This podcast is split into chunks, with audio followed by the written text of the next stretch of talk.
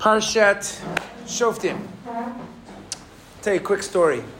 So it was actually the same military I told you about before, reserve duty, and that was a really intense reserve duty. Twenty-four days of nonstop, every day a different story, shootings, bombings. It was a horrible military. And uh, it was one of my first military. I think it was like the first or second. Oh, sorry, I'm wrong. That was my second. It was my first military in Gaza. We were in the Gaza Strip in a place called Jabalia, which is a really nasty little piece of territory. It's one of the most um, densely populated places in the world. Uh, a lot of the people there are not happy to be there, and that's a whole other discussion for a late night Friday night. And um, there were a number of incidents that could have ended really badly, and thank God we had reached the last night of our reserve duty. The next day, we were basically handing it over to the next unit, and everybody was going home. And it looked like everybody was going to go home safe and sound. So in a military unit, the last night, you kind of want to celebrate.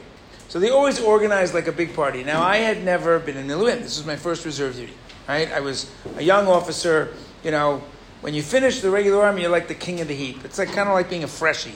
When you were in eighth grade, you were like the god of the school. Now you go back to being next to nothing, right? So you're like the freshie in the unit, but you're an officer. They'd never had a religious officer in this unit before. Most of the guys were not religious, didn't wear kippot, etc. And um, and they were very accommodating. In fact, they told me that they were going to do this whole party and a mangal and a barbecue. It was a big deal. Um, and they, you know, they, they found a place where they could get kosher meats. They showed me the hashgacha. They asked me if it was okay. They really wanted me to be able to eat. Connected with a lot of these guys. Saved a couple guys. Whatever. Get the last night was amazing. And they have this meat and it's all kosher. And they have a guy certifying it's kosher. And, and, and I showed them how to kosher the grill. And I'm feeling so. Look at that. Everybody's eating kosher meat because I'm in the army. This is it. The Jewish army this is what I'm doing here. What a mitzvah. It's all great. And then in the middle they said, Yalla abini tabilanu kiddush, you know, because I used to make kiddush with them on Friday. I'm like, well, I'm not going to make a kiddush on a, you know, on a, on a Monday night. But uh, they said, tavi, tavi dvar Torah. Like, bring us a dvar Torah or something. You have to understand, these guys, like, I mean, what they were doing in reserve they didn't fit with the dvar Torah. So that kind of blew my mind. Just to give you one example, I walk into the dining room one day, and a fellow named Lipschitz is sitting in the dining room, and he's got this woman, and he's got his arm around her, and he's talking, and I'm like, wow, it's so cool. Like, I guess you brought your wife here, whatever, right? And, uh, you know, sometimes when I was in the army, a guy would bring his girlfriend, whatever. So I said, oh, you Mrs. Lipschitz, right? And they all the guys started laughing, and somebody said, no, This is the second Mrs. Lipschitz. And I'm like, Oh, like that's what they did. Some guys they go to Miluim, it's like real vacation. You know what I mean? Not my kind of vacation. So like it blew my mind that they wanted a Dvar Torah, but okay. So I came up with something and shared a thought, whatever, and just thanked them all and said how meaningful it was to me that we were all sharing this and we are all going home safe. And this is awesome. And then they somebody brought out a bottle. They started making lachaims, very non-araita, but okay, right? I hope it's not araita. And then this van pulls up and I don't know what's going on because this is my first miluim. I've never done reserve duty before. I don't know what's going on. So this van pulls up, right? The back door is open. Some guy starts to pull out a thing. He starts. I realize he's opening up a screen. He pulls out a projector, connects it to the battery or whatever he's doing, and I realize this is so cool. They brought a movie. They can show a movie. Now today, you guys don't appreciate this. Like, yeah, which movie do you want to watch? I got forty thousand, right? But in our day, you didn't have a movie. Like you're in the middle of Aza. I thought it was so cool. They brought a movie and watch a movie. And they turn on the movie, right? I'm like, this is great. You know, yeah, watch a movie. You sit back, watch a movie. It takes about 30 seconds. And I realize it's a testimony to the female anatomy. Um, it's Hilchos Kedushin on steroids. And, and I realized I can't watch this movie. Like, this is really bad. And I know what to do because they were all excited that I was with them. And so I got up and I made some excuse and I left. And I went back to, you know, my tent, and I'm sitting in my tent. I pulled out a sefer because like I was so shocked by what just happened. And it really saddened me. Like it's a Jewish army. That's not how I see a Jewish army, right? And and it took me a number of years to realize that as much as I believe it's an incredible mitzvah to serve in the army, and everybody has to choose their path. It's not for me. You grew up in America. You don't. I don't think you should feel guilty. I think it's a good thing to struggle with. Um, some of you will not do the army, and I'm personally okay with that. It's your decision. But, um, but that was what I felt. And I still believe it's a mitzvah. But you start to realize it affects you. When, when I used to come back from reserve duty, sometimes I needed to take a pause. You know, you go from the beis medrash to a, a unit like that, you get used to things. You know, like the, the conversation sometimes at the dinner table is foul, filth, foul, foul, filth. Oh, foul, filth, foul, foul, filth to you too, right? It's not really, you know, most of the jokes you can't repeat in the beis medrash. And, and, and then when you come home, how do you how do you let go of that? So put that in one corner of your mind. And I want to share with you an idea, which I think is a valuable idea to think about as we start our year. Right? So the pasuk says, "Shoftim v'shotrim titein lecha b'chol sharecha." Right? Last week, Parshat Re'eh, you know, was Shem puts before us a path of blessing, a path of curse. We get to choose who we want to be. And this week, Parshat Shoftim is how do you create a society that allows you to have that choice? How do you create healthy leadership, courts, system of laws, a police force, all this sorts of stuff, right? Now this is interesting, right? There is actually a mitzvah to set up bate dinim. You have to set up courts wherever you live. Okay? And it's interesting that um, the Rambam talks about this, right? The Rambam in Sefer HaMitzvos. Um, Sefer HaMitzvos is the book of the Rambam. It's basically the list, the Rambam's list of 613 mitzvot. Uh, it's a valuable Sefer to study, to understand what he thinks. And the Rambam talks about this, right? Um, um, second, sorry, right? The Rambam in Hilchos Sanhedrin, right? In Sefer, wh- where would I find the laws of the Sanhedrin? Shana Bet guys, anybody? Sefer Shoftim, good, okay, the, the, the 14th book of the Rambam, Hilchos Sanhedrin. And the Rambam says that the first mitzvah of the um, 20, of the 30 different mitzvot that apply in the laws of Sanhedrin, we'll get into this when we start Rambam next week, is limnot shoftim. There is a mitzvah to appoint judges. Okay? If you start a new settlement, start a new town, you're living up in, uh, I don't know, Tizal in the Galil, you have to have a bezdin. You have to have a court. You have to have a, it's a mitzvah d'oraisa to have a court. Here's an interesting question. What if you're overseas? What if you live in New Jersey? Is there a mitzvah, okay, to have a court in New Jersey? Right? It's an interesting question. So, in fact, very interesting, right? The Rambam um, in Hilchos Sanhedrin says the following. Okay? Ein anu chayavim lehamid batei dinim b'chol pelech u'pelech. Right? You don't have to uh, um, uh, put up a, a court in every single county, right? U'b'chol ir v'ir, ela be'eretz Yisrael bilvad. And in every city except in Israel. Says the Rambam, the mitzvah to put a bezdin Every place is in Israel. But in Chutz La'aretz, overseas, you don't have to put a bezin in every pelach. Pelach is like a, you know, like a little town. But the Radbaz says, right, without getting into the whole, right, So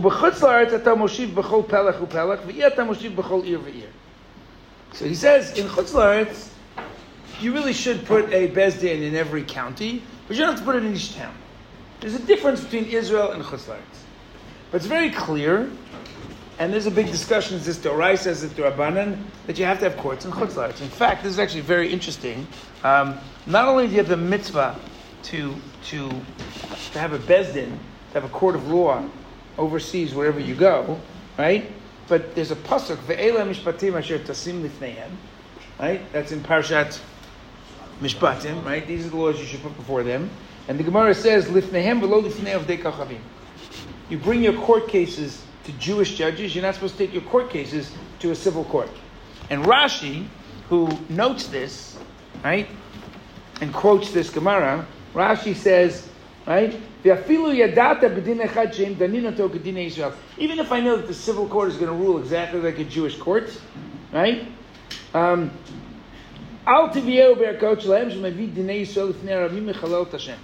it's a chilul Hashem to take your court to a non-Jewish court. This is actually an interesting idea.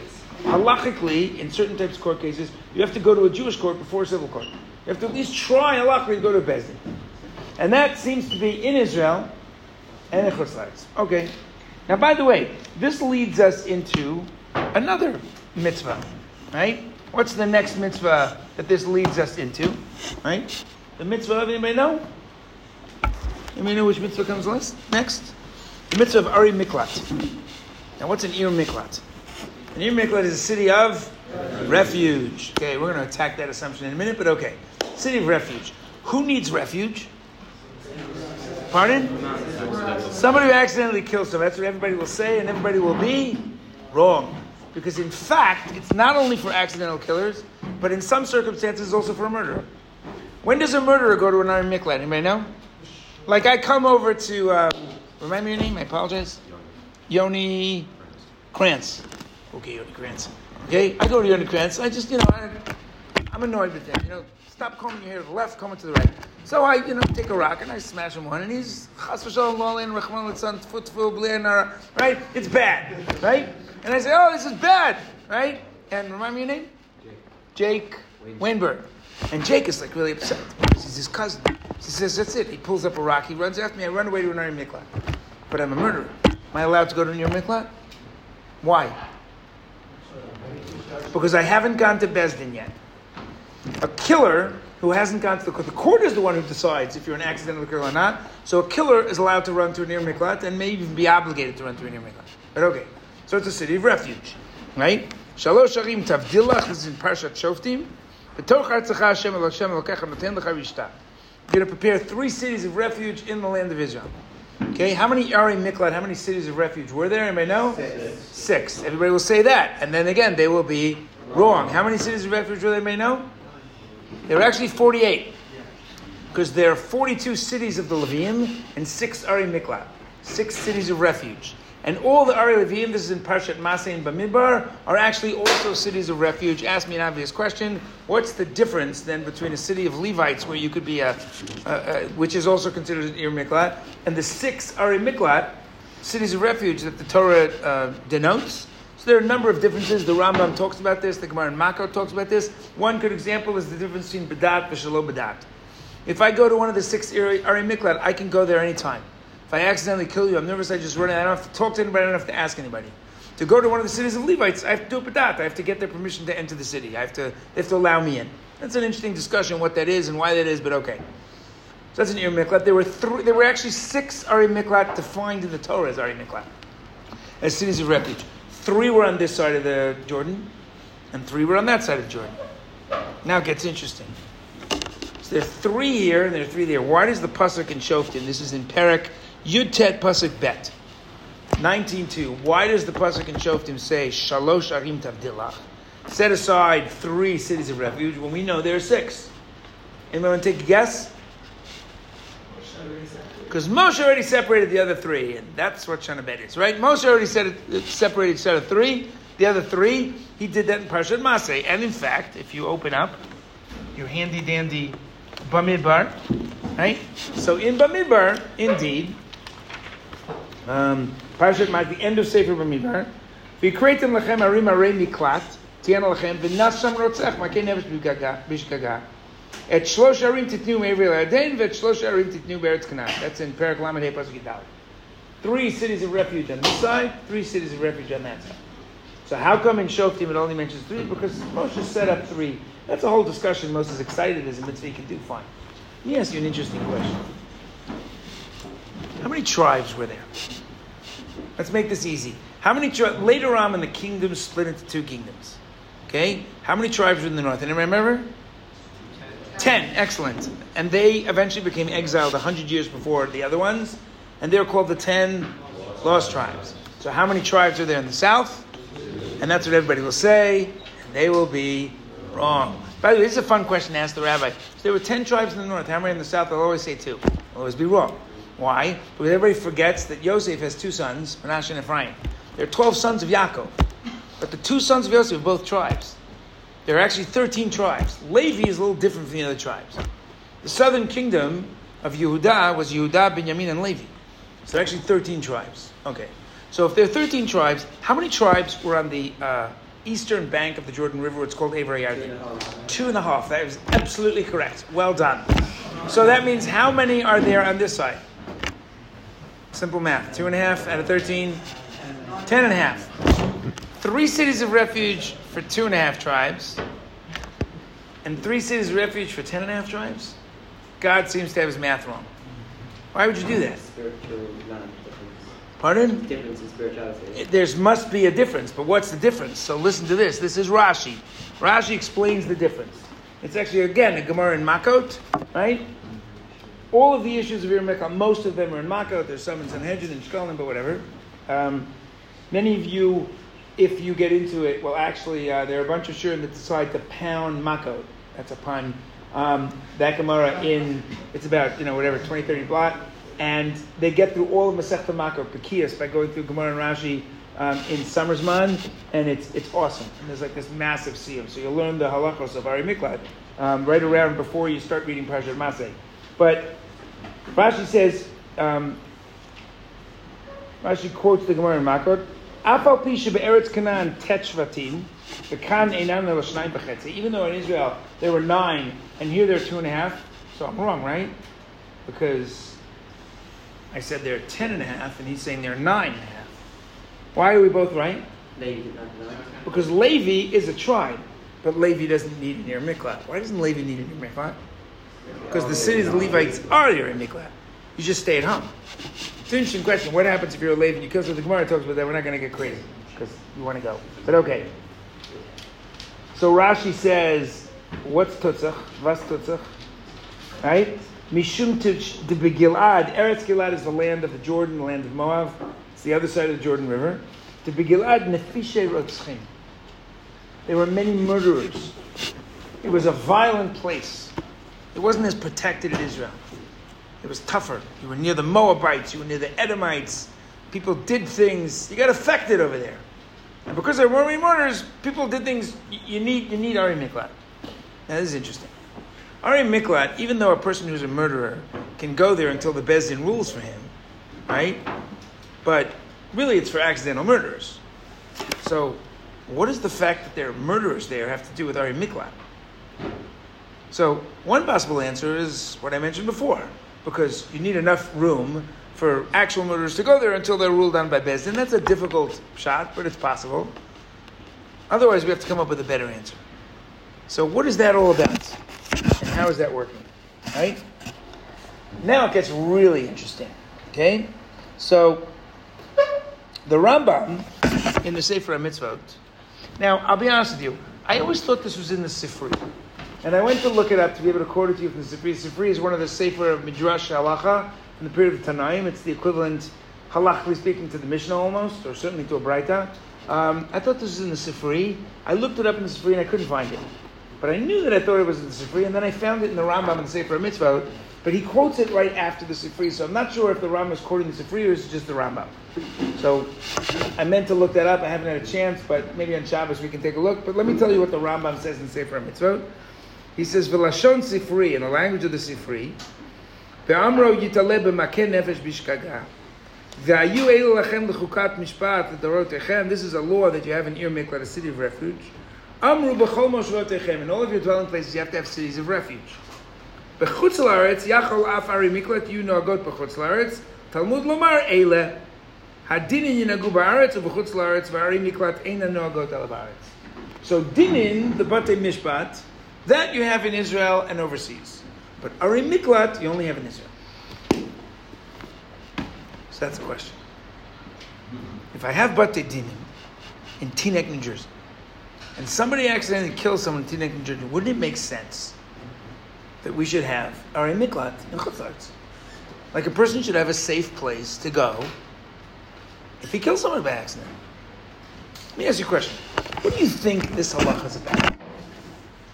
You know, one of the things I love about this place is once you get the halacha down and you understand what the halacha is, you got to say what it means. What's the message of this halacha? Why would we take all this effort to set up Ari Miklat? What do you think? Um, I think you don't want the people, let's say you have a relative that gets killed. I think a person can act very irrationally and get very angry, and I think almost protecting them from making mistakes. They don't Okay. Isaac Kushner? Yeah. Oh, I got it. Okay. One out of 70. All right. Um, so Isaac, I think, gets it right. The Sefer Chinuch says what you say, right? Sefer Chinuch was a late Rishon. We don't know who he was. Some say the Trumas Hadeshin. But, um, but the Sefer Chinuch says on this mitzvah, we'll talk about that Sefer when, you're, when you have more time. But um, the Sefer Chinuch says, in fact, that there are a number of ethical messages here, and that actually you're protecting a person. A person could, you know, see somebody accidentally killing someone, and go kill him. So the fact the guy can run away is going to protect the accidental killer. Right? Makes sense. There's a problem with this. What if there is no Goel HaDam? What if you accidentally kill somebody and he's got no living relatives? Could happen. What if you kill a convert? He's got no relatives, right? No Jewish relatives, right? Nobody's allowed to come and kill you. The law protects you, so you shouldn't have to go to Nir Miklat. But in fact, you have to go to Nir Miklat anyway. So what's in your Miklat about? Right? So there are a number of questions here, right?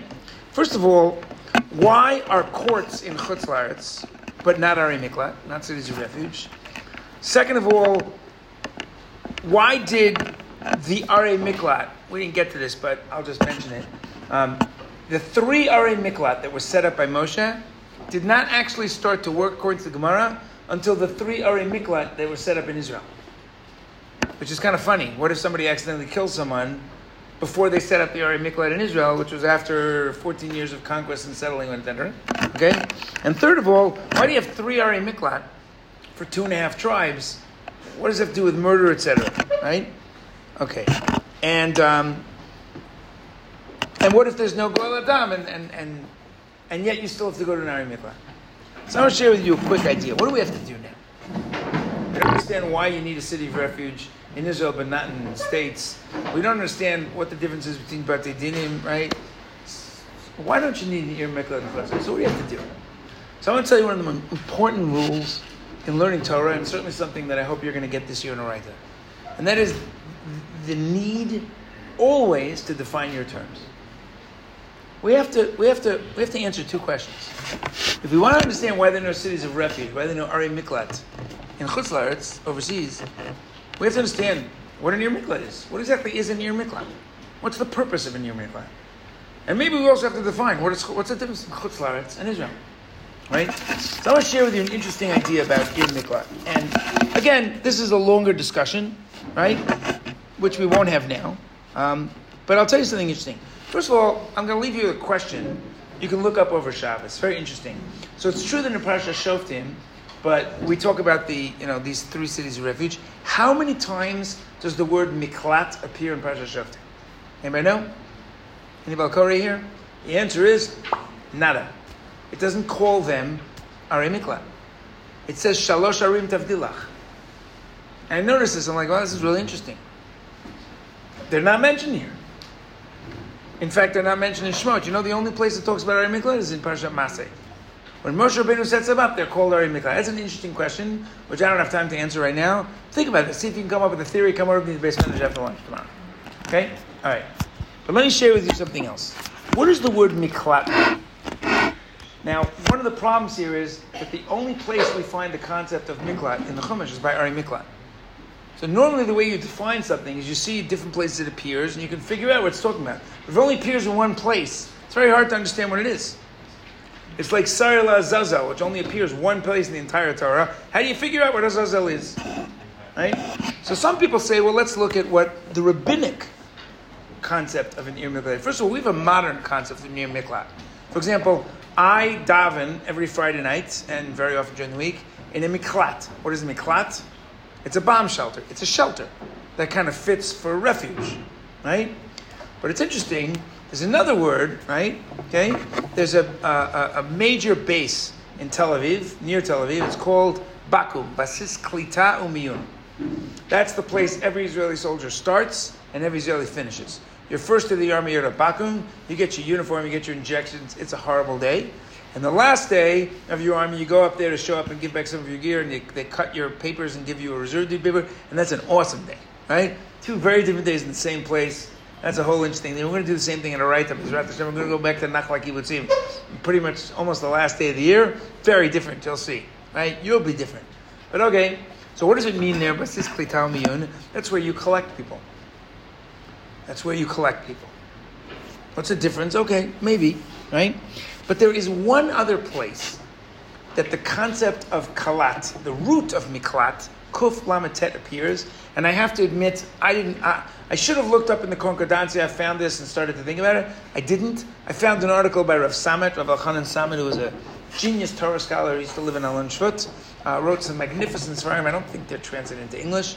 Um, I could be wrong. You can find the occasional article online, and he makes an interesting point. And I'll share this with you and then we'll, we'll, we'll finish up. He says, very interesting, He says, where do I find the concept of miklat? In Sefer Vayikra. Where do I find miklat? We're talking about a Kohen who has a mum, a blemish, or an animal that has a blemish, a blemish.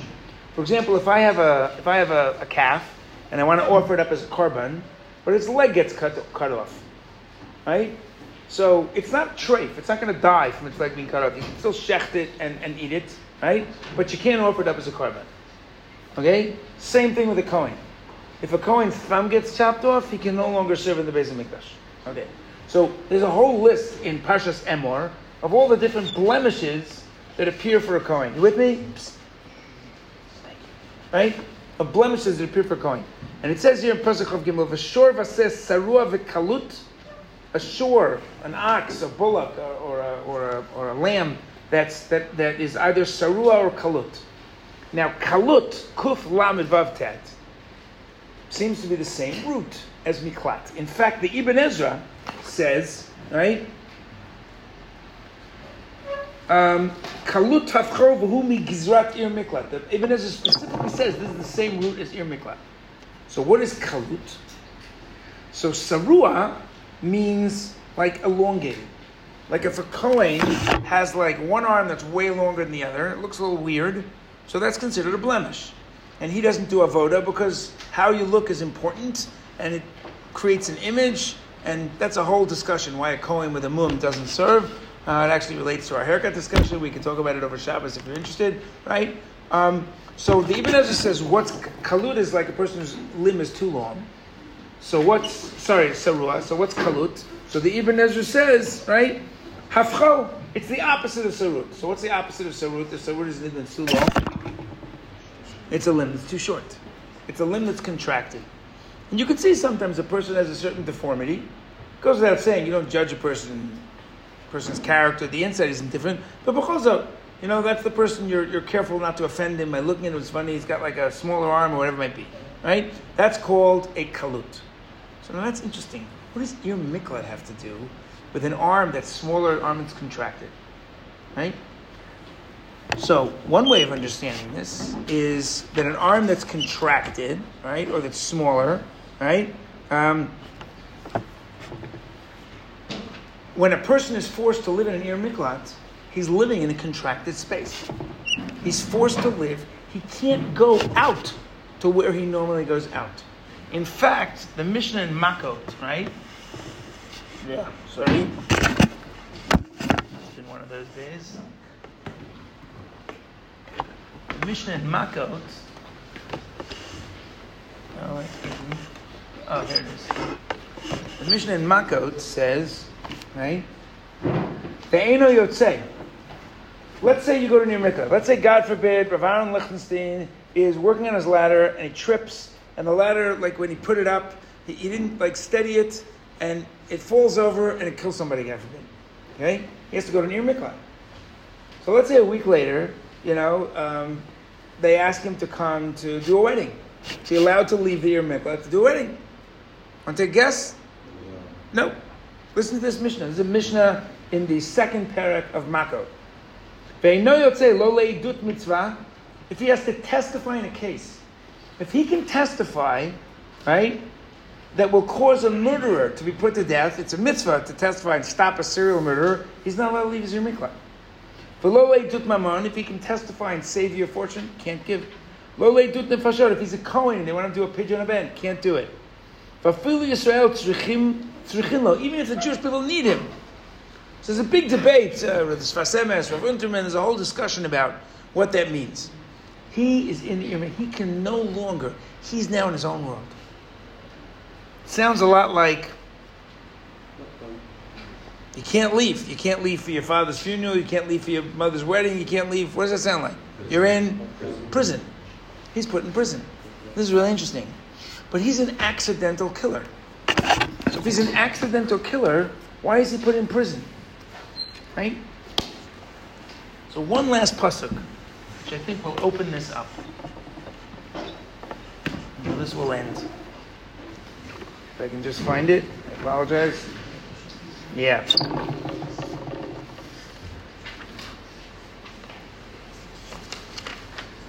One second.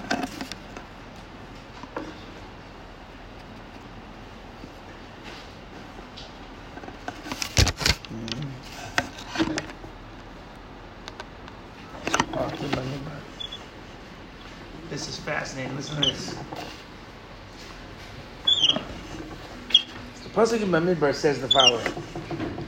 The pasuk says.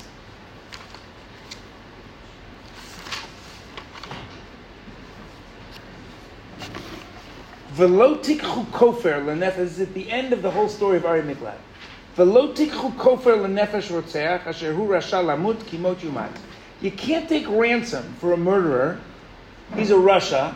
He's meant to die. Mot yumat. What does that mean? What do you think that means? You're not allowed to take ransom for a murderer. If somebody says, "I'll pay you," I'll give you a million dollars. You can build a hospital. Don't put me to death. I know I'm a murderer. You let I do it? You could save a thousand orphans in Rwanda but the murderer has to go free. Would you do it? So the pasuk says no. A murderer has to be put to death. Now let a ransom him off. And then the pasuk says, but why? Because he needs to be punished. Right? Next pasuk. Not somewhere off. The Torah wants us to notice this. And the person who has to run to seek refuge in Ir Miklat, not take ransom from him either. Lashuv ba'aretz so that he can go live in Tel Aviv. Admot Kohen, he has to stay in the Ir Miklat until the Kohen dies. He can't pay his way out of Ir Miklat because he has to be. It's parallel. So we always thought, and the psukim seem to imply, that an Ir Miklat is to protect the accidental murderer, so that the Goel HaDam can't get it. Maybe it's to protect the Goel HaDam, the person who, the blood relative, so he doesn't do something stupid. And that's true, it's in the psukim. But it's also to punish him. It's also to create a prison. He needs to be, even if there's no Goel HaDam, no relative that might harm him, he still has to go to Ir Miklat. He goes to the Ir Miklat until the Kohen Gadol dies, even if the Goel HaDam dies first. So clearly there's something going on here. So the Sefer HaChinuch says, and with this I want to complete this idea. There's really a chicken and egg thing here going on. On the one hand, because the Goel Hadam can kill the accidental murderer, if he leaves the Ir Miklat, he has to stay in the Ir Miklat. So because we allow the Goel Hadam to kill him if he's out of a city of refuge, the city of refuge becomes his prison. So is the city of refuge his prison because the guy can kill him? Or do we allow the guy to kill him so that the city of refuge will become his prison? It's really both. They're two separate ideas, but they're both intertwined. What really is the Ir Miklat all about? It's an interesting question.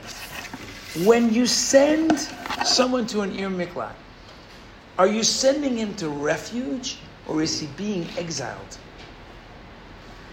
What's the pasuk? What, what's the name of the perek in Makot that talks about Ir Miklat? Anybody know it's the second perek of Makot? Eluhain? Eilu Hein HaGolin. These are they that are exiled. We're exiling him. Why are we exiling him? Why is he forced to live in Ir Miklat? It's a fascinating idea. Because even though you didn't purposely kill someone, if you could be the vehicle whereby someone gets killed, then you've done, then something's wrong. Something's wrong. It's like if you walk into the room and you accidentally turn the light on on Shabbos. Are you chayiv mita? No. But you have to bring korban. Why do you bring korban? Why do you have to bring sacrifice? It's an accident. Because the Chafetz Chaim wouldn't accidentally turn the light on on Shabbos. We bear responsibility. If we've allowed ourselves to be in a situation where someone could die at our hand, then something needs to be fixed. We need to take a pause. It's interesting. Rav Nevin Salas why do we wait till the Kohen Gadol dies? Can you imagine how uncomfortable that is? All these people only get free when I die. They're all davening for me to die. So the mother of the Kohen Gadol, according to the Gemara, according to the Medrash, would come to the Arei Miklat and bring them food so they'd love him and love them or whatever and wouldn't pray for him to die. That's a whole interesting discussion. So if Nevin says, what did the Kohen Gadol do wrong? Kohen Gadol is the, is the spiritual leader of the generation. And if in that generation somebody could even accidentally kill someone, then that's on his watch, and he bears a certain responsibility. We bear responsibility for what happens on our watch. And, and we need to fix ourselves if something's wrong. How do we fix ourselves? We change our environment. We put ourselves into a makom miklat. We take ourselves out of the environment that causes us such challenge because the environment changes who we are. You know why there's no Arei Miklat in Chutz Because in order to achieve the refinement, the growth, the spiritual fine tuning, right? Where do we put a Ir Miklat? Only in a city of Levites. Because the Levites who served in the base of Mikdash Levim, they had a certain atmosphere. You know? You go to uh, Unsdorf, Mattersdorf, Bnei Brak. It's a different energy. It's not like living in uh, Haifa. It's a different energy to a place like that. And the energy in Chutz and I want you to know, I can say this, I'm not sure I can fully explain it, but you're beginning to sense it. If you go to Brooklyn, and you go to, I don't know, Magen David or Bet Yaakov, right? You'll find a minyan of slichot. Tonight, midnight, you'll wake up early tomorrow morning, you'll hear them saying slichot. The Sfardim say slichot in Elul. We're behind the times, Ashkenazim. But I promise you, you've been to slichot, you've been to, it's powerful, right? It's nothing compared to here. And I can't explain why. There's Jews, they're saying the same prayers, they're singing the same songs, they're wearing the same Sephardi yarmulkes, it's all good, right? But there's something different. And if you haven't experienced it, I urge you, walk outside, follow them to the Kotel one night, hear the slichot. I was here one year, I was walking out, it was a Thursday night, it was like 1 o'clock, 1.30 in the morning, and, uh, you know, we finally finished the chillent and the Q&A. Um, I, I, I keep it going until the last man drops, more or less. And um, I'm walking out, and there's tens of thousands of Jews that are pouring into the old city. And they're all buzzing. And I knew there was something there. I couldn't put my finger on it. So I asked somebody, Mi like, who's coming? Why is everybody coming? And they said, Arav, HaRav HaGaon. Who was the HaRav HaGaon who was coming? Want to guess? One guess? Ovadia Yosef. I said, Ovadia Yosef is coming to the Kotel. 100,000 Jews are going to say Slichot. I'm not going to remember whether they got an extra hour. So I turned around and I went. I don't know all their nigunim. It was unbelievable. Unbelievable. You cannot be in a place like this and not have it affect you. That's what's going on here.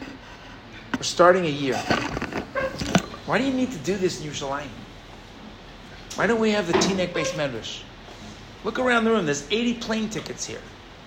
There's 80 tuitions that help pay for dorm rooms. You got great dorm rooms. They're in Florida, they're in Brooklyn, they're in Denver, they're in Atlanta, they're in Memphis, all over the place. Get a few guys together, learn Torah. You could physically do that. Not the same. So you have to have a court. But if somebody needs to go to an Ir Miklat, if he needs, if something's off and he needs to fix it, that has to happen in Israel. That's the short version. We will expand upon this. We have lots of time over Shabbat to talk about many divrei Torah. We'll get more into this. I want to tell you, take advantage of this place. Soak up a year in Israel. Imbibe in the energy of Yerushalayim. Love it, live it, feel it, learn it. Have it have it impact you. I can't tell you how. I don't have some agenda for what it's going to do for you. But nobody leaves a year in Israel the same person. And this place that has nothing to do with what's sitting on your head or what your shirt looks like. It has to do with what deep in your soul. So I give you a bracha. This is our first Thursday night. You bracha. This should be the most amazing year. You should grow in ways you never anticipated, right? And Bezrat Hashem, a little bit of food for thought on Parshat Shoftim.